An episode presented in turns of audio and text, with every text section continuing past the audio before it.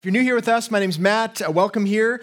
Uh, we are going to continue on now in our study through uh, the book of Jonah. Uh, last week, we introduced a series uh, called The Great City of Nineveh. And uh, in this series, we are going to be looking at the ancient city of Nineveh, first through the lens of Jonah and then through the book of Nahum. And so last week we began in Jonah. today we're going to be in verse 4, all the way, verse 4 to 16. So if you have a Bible, you can turn there. I'm going to be reading through it so you can see it on the screen as well. Uh, to begin with, let's pause for a word of prayer and then we will uh, dive into God's word. Uh, Lord, thank you so much for uh, this church and uh, this, even this building, Lord, a, a, place that we have here in the Tri Cities uh, to gather together, to have fun events, Lord, but most importantly, to gather together around your word and who you are. And I pray, God, that through all these events in the coming weeks, Jesus, that you would be honored, that we would grow in our faith. Lord, I pray this would be a place uh, where people are known and uh, known well, Lord, where our relationships are deep. And so I pray, God, for things like the dodgeball event, that the men of the church would, would be there, the older men, Lord, to uh, pour into the lives of those who are younger in years. And uh, God, that we would develop uh, dynamics, Lord, where there is um, relationships across the generations. Uh, thank you, God, that your church is, is full of all sorts of people from all walks of life, from all stages of life. And I pray now, Lord, that even though all of us have come from different places, we can turn our attention to your word, and God, that we can know that you will speak to each of us where we are. So I pray that would happen, and that, God, you'd give us uh, soft hearts to hear from you. I pray this in Jesus' name. Amen. To begin this morning, uh, we, I'm going to read to you a weather analysis report. Super exciting. Uh, from 28 years ago. This is from an event that happened uh, in uh, end of October in 1991 and it reads like this uh, On October 29th, 1991, off the coast of Atlantic Canada, a weather system, which started out as a low grade storm, was forced southward by a ridge to its north. It picked up wind speed, reached its peak intensity as a large and powerful cyclone. The cyclone lashed the east coast of the United States with high waves and coastal flooding before turning to the southwest and weakening. Uh, moved over warmer waters, the system transitioned into a tropical storm. It then executed a loop off the mid Atlantic states and turned northeast. Then, by November 1st, the system evolved into a full fledged hurricane, which, uh, with peak sustained winds of 120 kilometers per hour. So, this event, this hurricane, remained uh, unnamed at the time. But a few years later, there was a, an author, his name was Sebastian Junger, who wanted to write about this uh, very interesting event where three distinct weather patterns came together into this cataclysmic storm. And so he went to speak with a man named Bob Case, who was the deputy meteorologist at the Boston uh, office of the National Weather Service. And Bob Case, in describing this phenomenon, he described it as the perfect storm, where three distinct weather patterns came together, and that name stuck. Uh, Sebastian Junger used it as uh, the title for his book, and then a few years later, it was made into a movie called The Perfect Storm with George Clooney. You may remember this movie. Uh, it was a great movie. I remember seeing in the theater. George Clooney played Billy Tyne, who was the captain of uh, the fishing boat, the Angela Gail. And tragically, this uh, fishing boat, they decided to make one last run at the end of the season, end of the fishing season. So they sailed out past uh, the tip of Nova Scotia, way out into sort of uh, the limits of the fishing uh, lands there, not lands, fishing area. And they caught a huge catch. Their boat was filled with fish, but unfortunately, their ice machine broke. And so they were, they were way out there. They saw the storm developing, but they made the tragic decision of trying to make it back to land because they were afraid all of their fish would spoil. And the ship, the ship was lost. I'm not sure if you remember that movie, but it, it was a compelling movie. It was one of those movies where even though you, you knew it was going to happen, you knew that things weren't going to turn out well, and yet it was still very, very compelling. Uh, there's this iconic image of the. Uh, of the ship scaling these 100 foot waves. They set record breaking waves this storm did, 100 feet high. And it just is a, a picture of, really, the title itself, I think, is what's most compelling. It's a perfect storm, and yet, in the midst of a storm, no one ever feels like it's perfect. I mean, we can understand that it's interesting to watch, and the idea of all of these weather patterns coming in to, to form this cataclysmic storm, that's, that's compelling in a sense, but it, it's also true that we don't want to be in that storm. In fact, the, the weather storms that we have around here are ones that we tend to avoid or just endure, and that mirrors the storms in our lives. That none of us uh, is excited about going through a stormy time of life. In fact, we spend most of our prayer time praying that God would give us uh, smooth sailing, right? bright sunshine, calm seas. That's, that's what we want in life. That's what we associate with the blessing of God. And when storms come into our lives, we wonder to ourselves, is God still there? Does he care about what's going on? Does, does he even know what's going on? What we find here in Jonah is a perfect storm. It's a literal storm on the ship that he is sailing on. But it's also uh, instructed to us in terms of God's role in the storms in our lives. Because we, what we see here is that God is not just uh, involved in the storms of our lives, He's not just there with us. He very often sends us storms for a particular loving reason. Uh, in this section of Jonah, we are going to see the relationship of God and the storm and, and who we are as human beings. We're going to see God's uh, working in Jonah's life, in the sailors' lives, and also in our own lives. So we're going to first read through the first bit of our text, then we're going to kind of work through it bit by bit. There's three points. I'll warn you the first one is long, the second one is medium, the last one's very short. So if you think by the end this sermon is going to go on forever, it hopefully will not. Okay. So I'm going to read first to you uh, from our text and a little recap. If you weren't here last week, if you don't know the story of Jonah, uh, Jonah is a prophet of God. God has spoken to him in the first three verses and said, Go to Nineveh, which is an ancient pagan uh, evil city, go and warn them. Tell them to turn from their ways. Jonah disobeys God. He rebels against God. He does not like that plan. He doesn't think it's a good plan. He does not like the Ninevites, and he trusts himself more than God. So he rebels and he goes down and gets on a ship sailing in the opposite direction, and that's where we pick up our story. Verse 4 But the Lord hurled a great wind upon the sea, and there was a mighty tempest on the sea, so that the ship threatened to break up. Then the mariners were afraid, and each cried out to his God, and they hurled the cargo that was in the ship into the sea to lighten it for them. But Jonah had gone down into the inner part of the ship and had lain down and was fast asleep. So the captain came to him and said to him, What do you mean, you sleeper? Arise and call out to your God. Perhaps the God will give a thought to us that we may not perish. We'll pause there. So, the thing we see right away, the first uh, point, is that storms reveal the effects of sinful rebellion. Storms reveal the true effects of sinful rebellion. It's very clear right away from verse 4 that this storm is from God. If you look at verse 4 there, it says, The Lord hurled a great wind upon the sea, and there was a mighty tempest on the sea, so much so that the ship was threatened to break up. That word hurl is used um, for when people throw spears in the Bible. So that's the verb there. So with God's like throwing a storm directly at this ship, directly at Jonah, there is um, communicated there a sense of purpose. This isn't just some natural event that happened. God is bringing this into Jonah's life and by extension the sailors' lives because they're on the ship too. The also thing that's very, uh, the also uh, the, the thing also that is very clear is that Jonah has a rebellious heart towards God. I mean, we, we've known already that he is rebelling, he's going in the opposite direction, but it hasn't really been clear what the, is the state of his heart. I mean, sometimes people run away from someone else and, um, you know, they're hurt or they're scared. Sometimes people are running and there's tears streaming down their face, and they're hoping that the person that they're running from is going to come after them, is going to chase after them. But that's not how Jonah is running. Jonah is running with a very cold, hard, and angry heart towards God.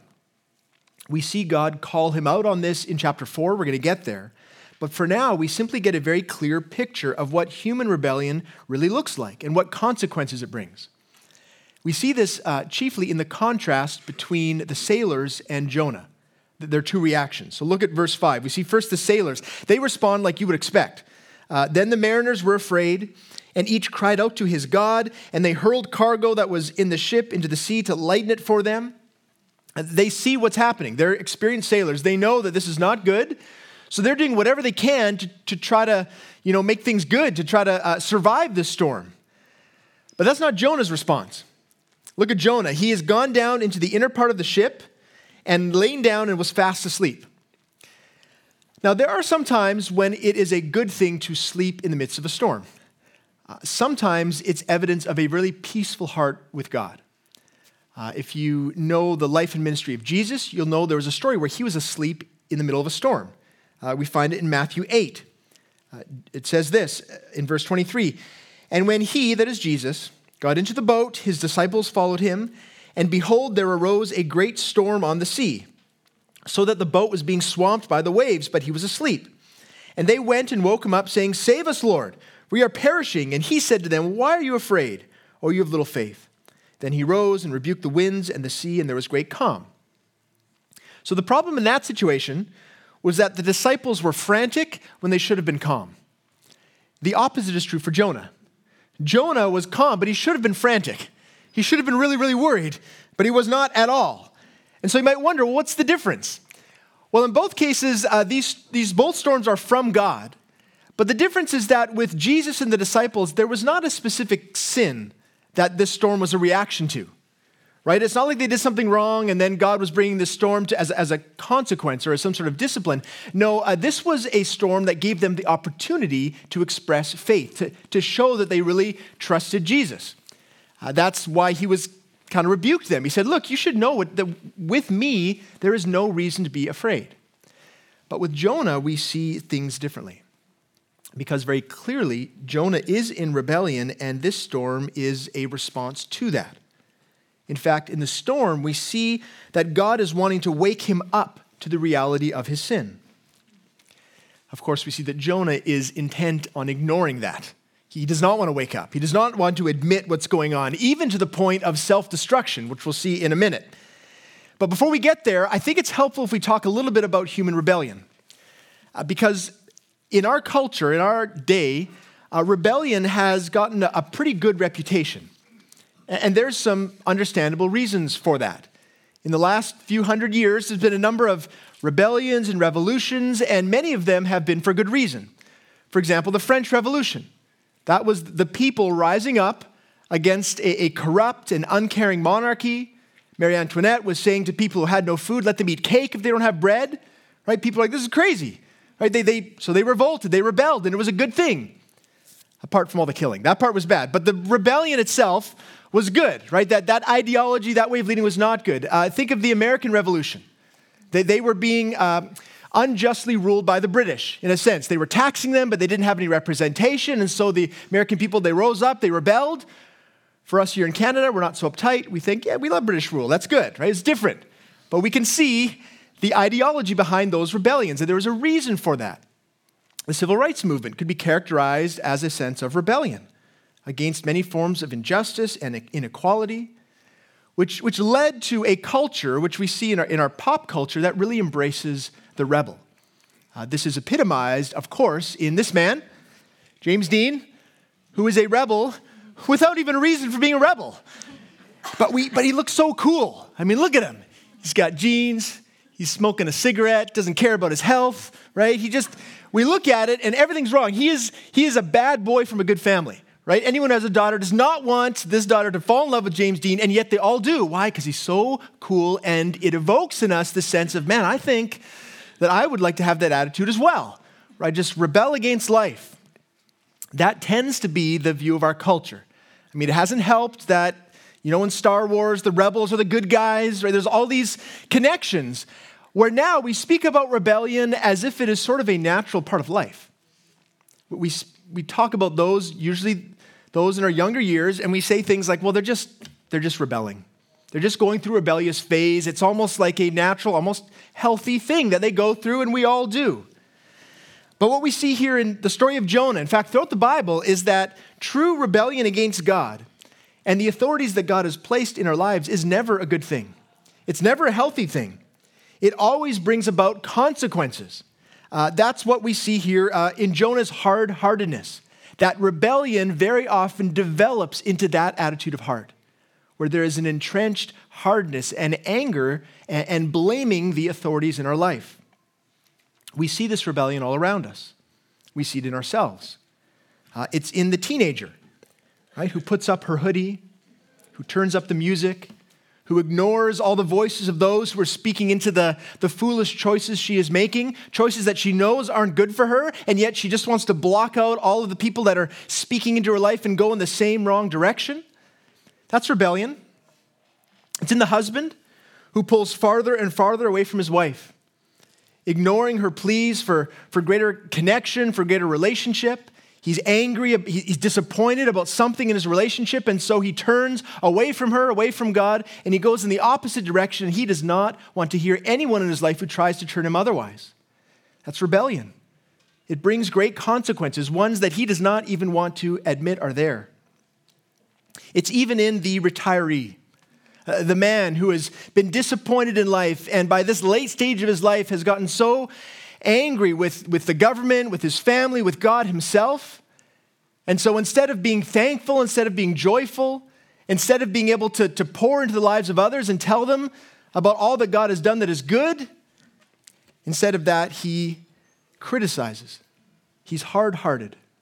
That too is rebellion, where he's not willing to thank God, not willing to look inside himself and consider that, that it may be because of him that he is so disappointed See, at least two things are always present in a rebellious heart there's anger, generally anger towards whatever authority is in our life, but also there is denial.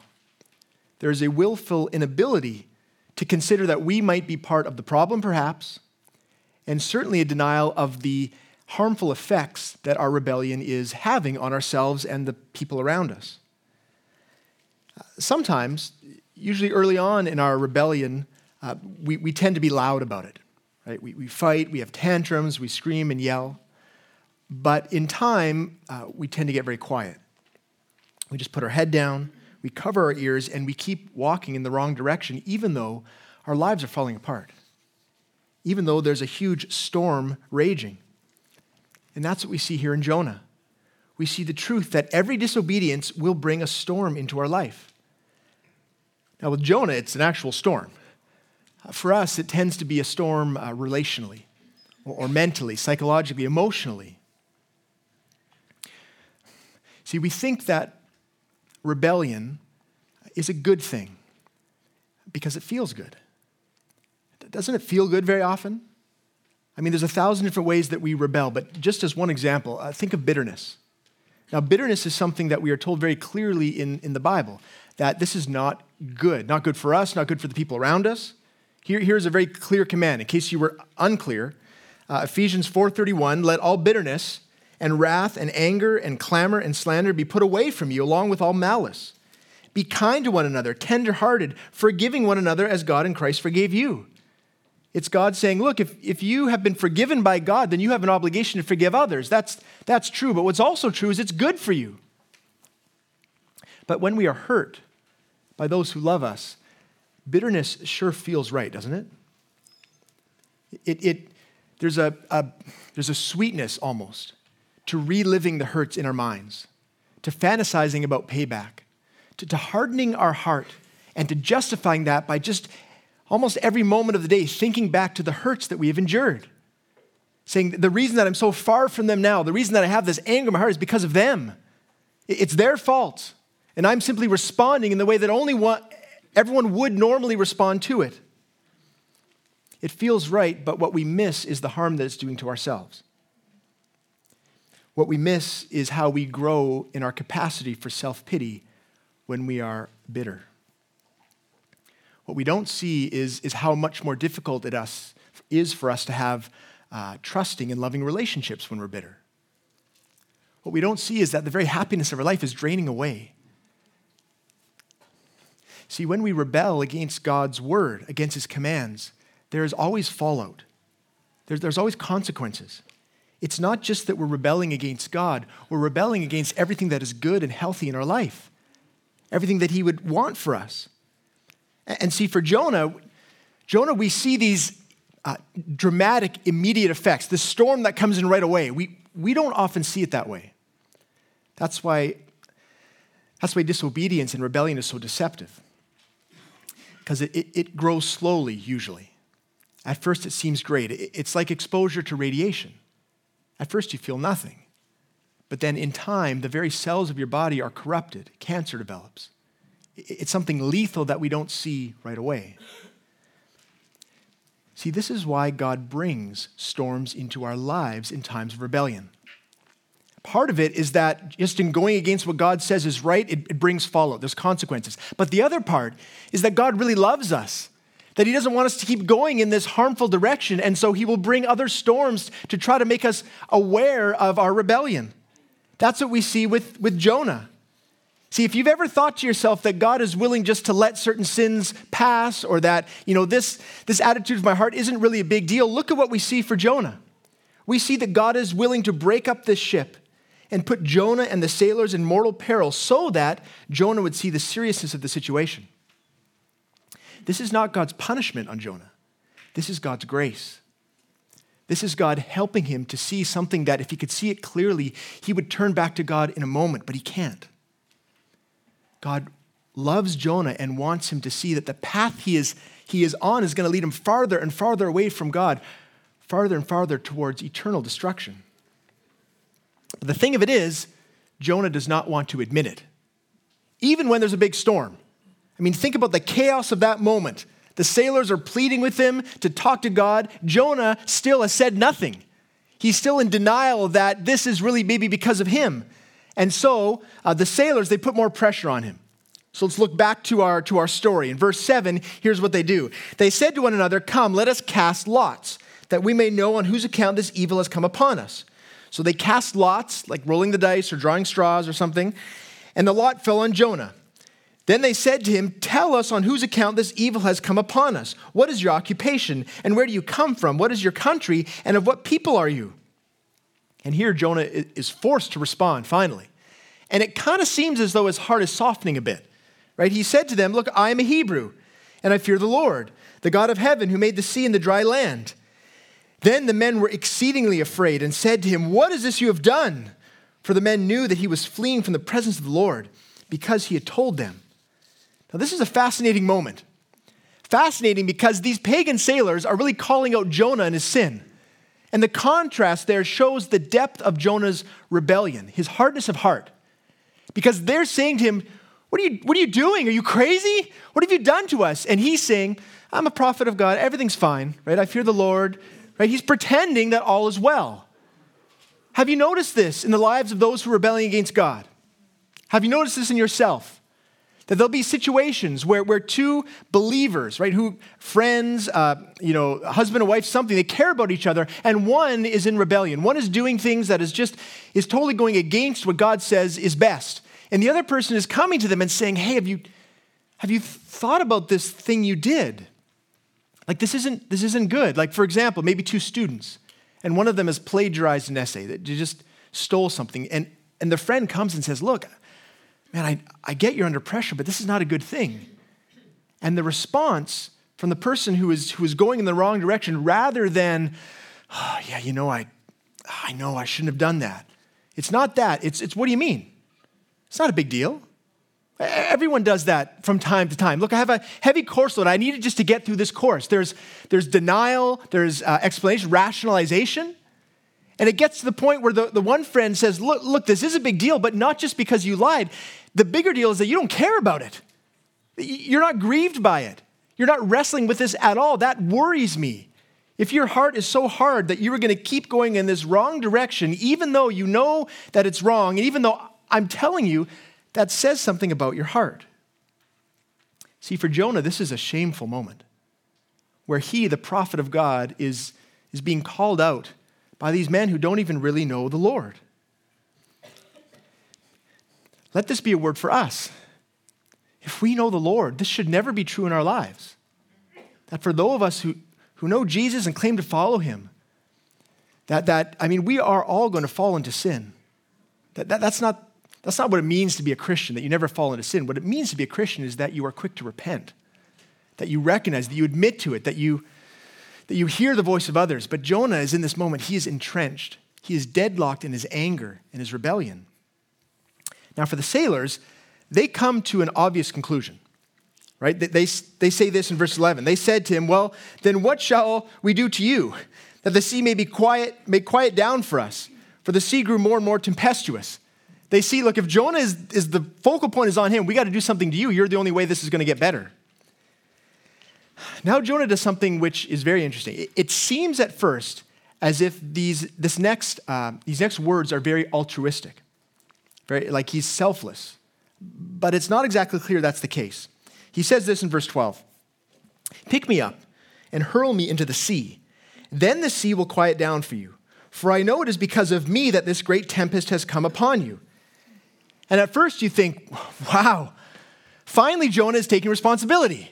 Finally he sees. He says there, uh, look, it's because of me. So if, for your sake, throw me into the sea and everything will get better. And some people read this that way just that this is Jonah uh, finally softening his heart. Uh, they see even in this uh, sort of a foreshadowing of the, the eventual sacrifice of Jesus on our behalf, which is true in a sense. There's definitely thematic connections there. That's a theme we see throughout the Bible a, a pattern of sacrifice which culminates in the final sacrifice of Christ on our behalf on the cross. But I don't think this situation is as clear and cut as that. Uh, for one main reason getting hurled into the sea is not the only way to make the sea quiet down.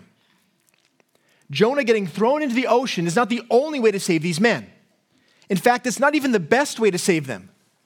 The best way to save them would be for Jonah to do what he has avoided doing since he left Israel, which is to repent and turn back towards Nineveh. I mean, if Jonah at that moment had said, Lord, Lord, forgive me for my sin, and he said to the captain, Look, what we have to do, we have to turn back. I'm going in the wrong direction. That's why the storm is here. Then the seas would have calmed down.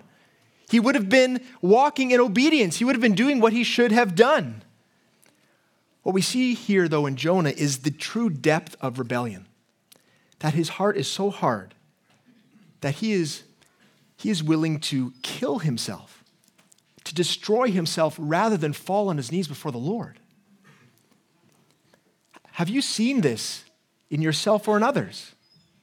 That we human beings sometimes get to this point where, where we will ignore all wisdom, where we will not be willing at all to look in our own hearts, to question whether we are somewhat to blame for the situation, where we are hell bent on going in the wrong direction. Why do we resist so much?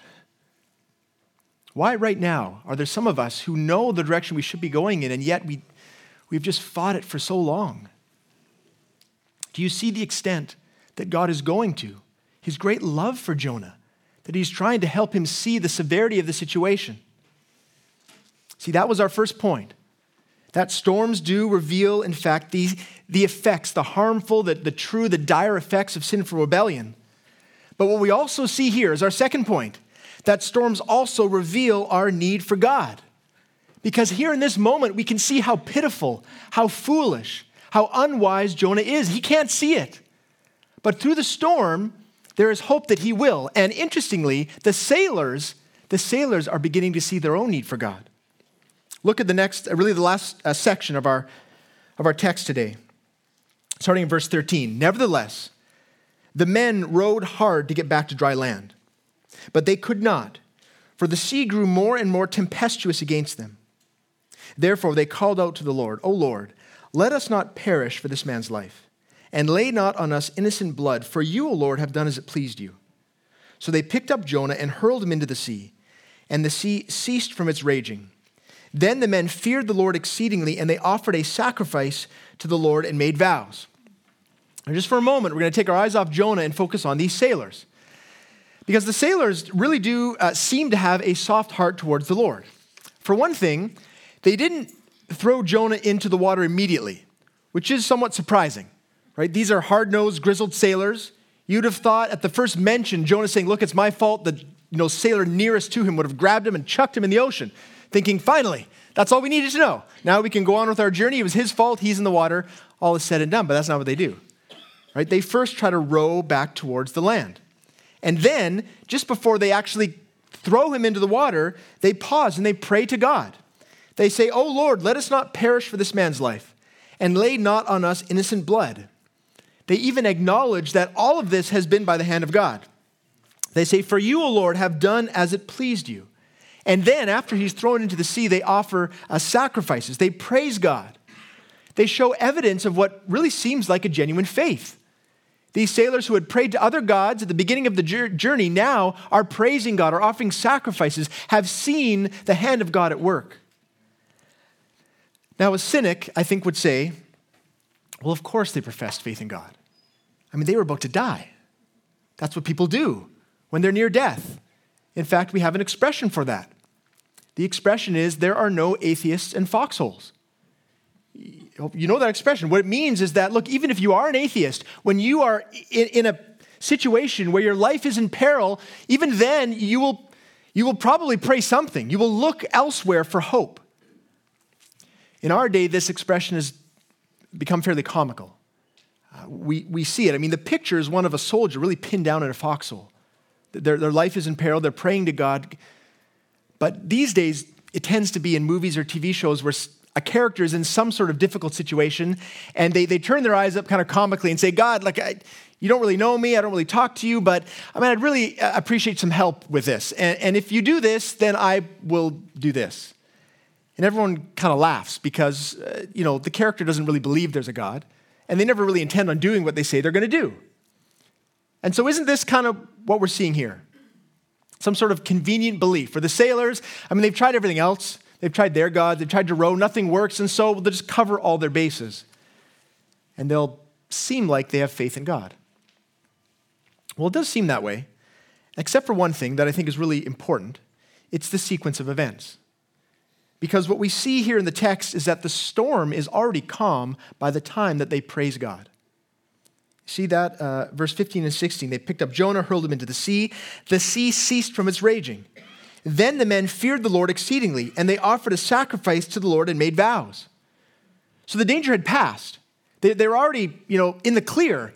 And yet it's at that moment that in their hearts what welled up was thankfulness because they had experienced the salvation of God. They had seen his power and his goodness and his might. This is the response that we see throughout Scripture and throughout the lives of people who have genuinely, genuinely been saved by God. Uh, this is what, what we tend to do. In fact, the Psalms are filled with this. Uh, here's one example uh, Psalm 9, verses 1 to 2. The psalmist says, I will give thanks to the Lord with my whole heart.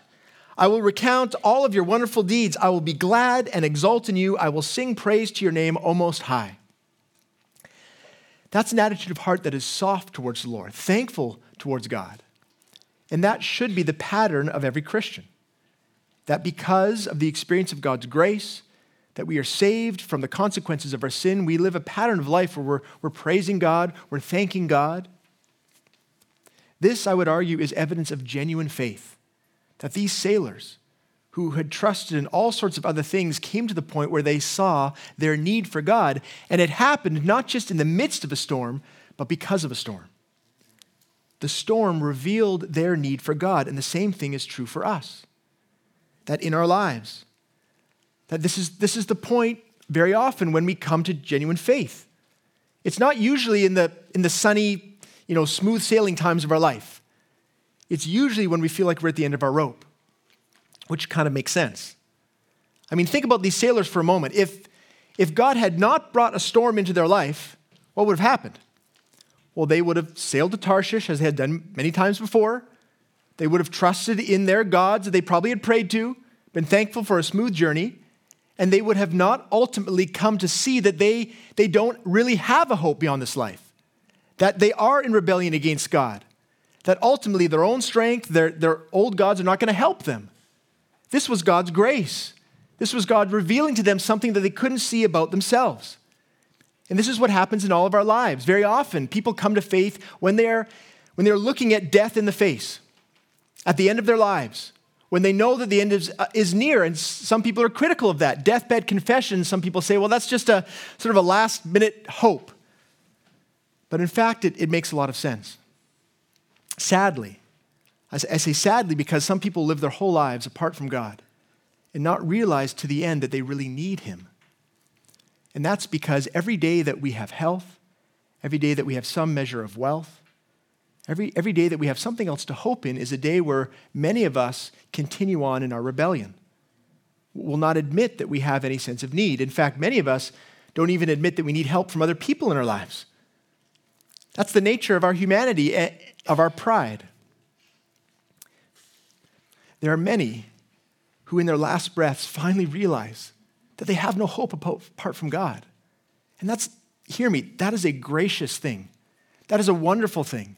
That God would still forgive them of all of their sins. The thief on the cross is an example of that. He's done nothing to honor God his whole life, and yet at that very last moment, recognizes that who Jesus is, and Jesus says, Today you'll be with me in paradise. That, that is God's grace and favor and blessing. That was the true story of uh, Don's great grandpa, great grandpa Mackey, or grandpa Mackey. That he, in the last days of his life, he longed for a peace that he never had, even though the family had been sharing the good news with him for many, many years, and yet he hadn't been interested until he finally realized that his strength was gone. That's a wonderful thing, but it's also a dangerous thing. Because for some of us, we are resisting. We always think that there's more time. And yet the truth is, we, we don't really know how much more time we have. And there are some times when, in those last days, those last hours, when our mind is not as clear as we hope it will be. There's a story I heard once of a, of a pastor who went to visit his grandma who was in the hospital. She was, didn't have long left, and he, he had shared uh, Jesus with her, and, and she had sort of expressed faith, but not really. And he wanted to go and just assure her and just kind of hear from her that she really trusted in Christ for her salvation. And he came, but she was so medicated that he couldn't, she was in and out of consciousness. And he was just grieved by that. His brother was there who, who was, had a nominal faith as well, and he was pleading with his grandma, Grandma, I just need to know that you know where you're going. I need to know what your hope is, that it's in Jesus. And he turned to his brother and said, Look, I never want to see you in this situation. It's not, it's not right for you to ignore God your whole life and just hope and, and think that there'll be a time when you can come to faith later on. You don't know. The reason that we resist is because it's hard. It's hard for us to admit that we need help it's hard for us to come to a point of really submitting to the Lord, especially when we've, we've walked maybe in strength our whole lives. We don't see it until a storm comes, and that's God's grace. That, that very often God will bring storms in our lives to reveal to us that which we can't see. Sometimes it's health, sometimes it's financial crisis.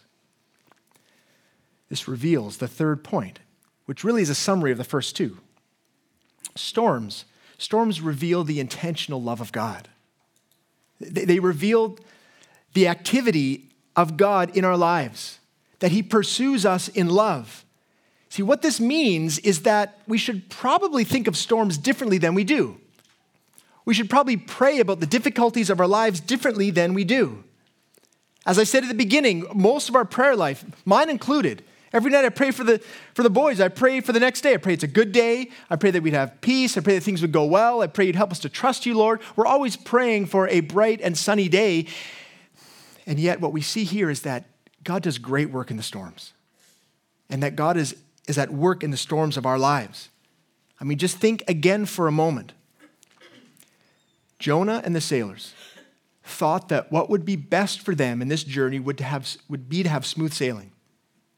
But that would not have been best. What was best for them is that there was a raging storm where, they were anxious and they were fearing of their life. Because in that moment is where they came to certain realizations which were essential for them to have hope forever. For the sailors, for them to recognize that their own gods, their own strength was never going to save them ultimately, that they needed to know the Lord. For Jonah, the, the, the intent was that he would see that the path he was walking was leading to further and further destruction. Storms reveal the intentional love of God because in them, He is showing us things that we couldn't possibly see in calm waters. Now, there's something, a clarification we need to make about storms because some will take this kind of teaching and then say, okay, well, any storm in my life, that must mean that there's sin. That was the error of Job's friends. When Job had all the stuff happen in his life, they said, well, you got to be in sin. You're doing something wrong. That's why God is punishing you. That's, that's not what this is teaching. In fact, Tim Keller makes it very clear. He says this The Bible does not say that every difficulty in our lives is the result of sin, but it does teach that for Christians, every difficulty can help reduce the power of sin over our hearts. Do you see that that is the mo- one of the most loving things that God could do for us? That that is far more loving than a, a life of smooth sailing. That is far more loving because in that we gain a greater hope beyond ourselves in God Himself. So, this means that if you are going through a storm right now, there are three possibilities. Number one, it may simply be a test of faith. You've done nothing wrong. Um, God is not trying to wake you up to rebellion. It's simply that this is a, an opportunity for you to exercise faith. But it may be, like we see here with Jonah, that there's a storm in your life right now because God is trying to reveal a certain rebellion within your heart. And if that's the case, my question for you is, is how long are you going to keep resisting the leading of God? How long are you going to keep ignoring all of the destruction that's going on around you because of your sinful choices? When will you humble yourself? When will you acknowledge that you're going in the wrong direction and turn back towards the Lord? The third possibility is that God is simply wanting you to acknowledge your need for Him. That, that God, God wants for you to have a genuine faith in Him. And if that's the case, when are you going to stop pretending that you can do it on your own? When are you going to stop pretending that your own strength, your own resources, whatever hope you have in this earth is going to carry you through for all eternity? See, the storms of life are where God does some of his best work. There are, in fact, perfect storms. Storms that come by the grace and love of God, storms that in the moment make us feel such great angst, so difficult. And I'm going to pray in a moment for those of us going through those times. It's very difficult. But when we look our eyes up, look our eyes up to God Himself, and start to think about what He might be doing in them, that's where we can grow closer to Him and when we can endure with grace and with faith. Now, with Jonah, it needs to be said, he hasn't yet softened his heart, if you notice that. His, his selfless decision to be thrown into the sea, it's still in the wrong direction. He's not headed back towards Nineveh. We're going to see next week that even with this continued act of rebellion, God still loves him. God still pursues him and, and amazingly, crazily saves him from drowning to death by a giant fish, which I promise we'll talk about next week. But for the moment, the word for us and for what, what Jonah should have heard is that God is at work in the storms because he loves us, because he's pursuing us, even when our hearts are hard. So let's pray to that end. God, thank you. Thank you for this story, Lord. Thank you that in the life of Jonah, we see you at work, Lord. We see your gracious, loving, persistent work in his life. And God, I pray that you would help us to see that same work in our own lives. God, I pray for all of us here that are enduring certain storms. Lord, certain difficulties that overwhelm us, like waves crashing over us. God, I pray that you would, you would help us to cling to you in faith I pray especially, Lord, for those of us that we know, Lord, there's some area of our lives where we have just been resisting you. God, would you give us the, the softness of heart to admit wrong, to turn back to you, to receive your forgiveness and grace? And Lord, I pray for anyone here who doesn't yet have that ultimate hope in you. I pray, Lord, that through this text and through the things you're doing in their lives, that they too would see their need for you. Thank you, God, for we know that in every instance of our lives, you are not only at work, you are at work for our good. We pray this in Jesus' name. Amen.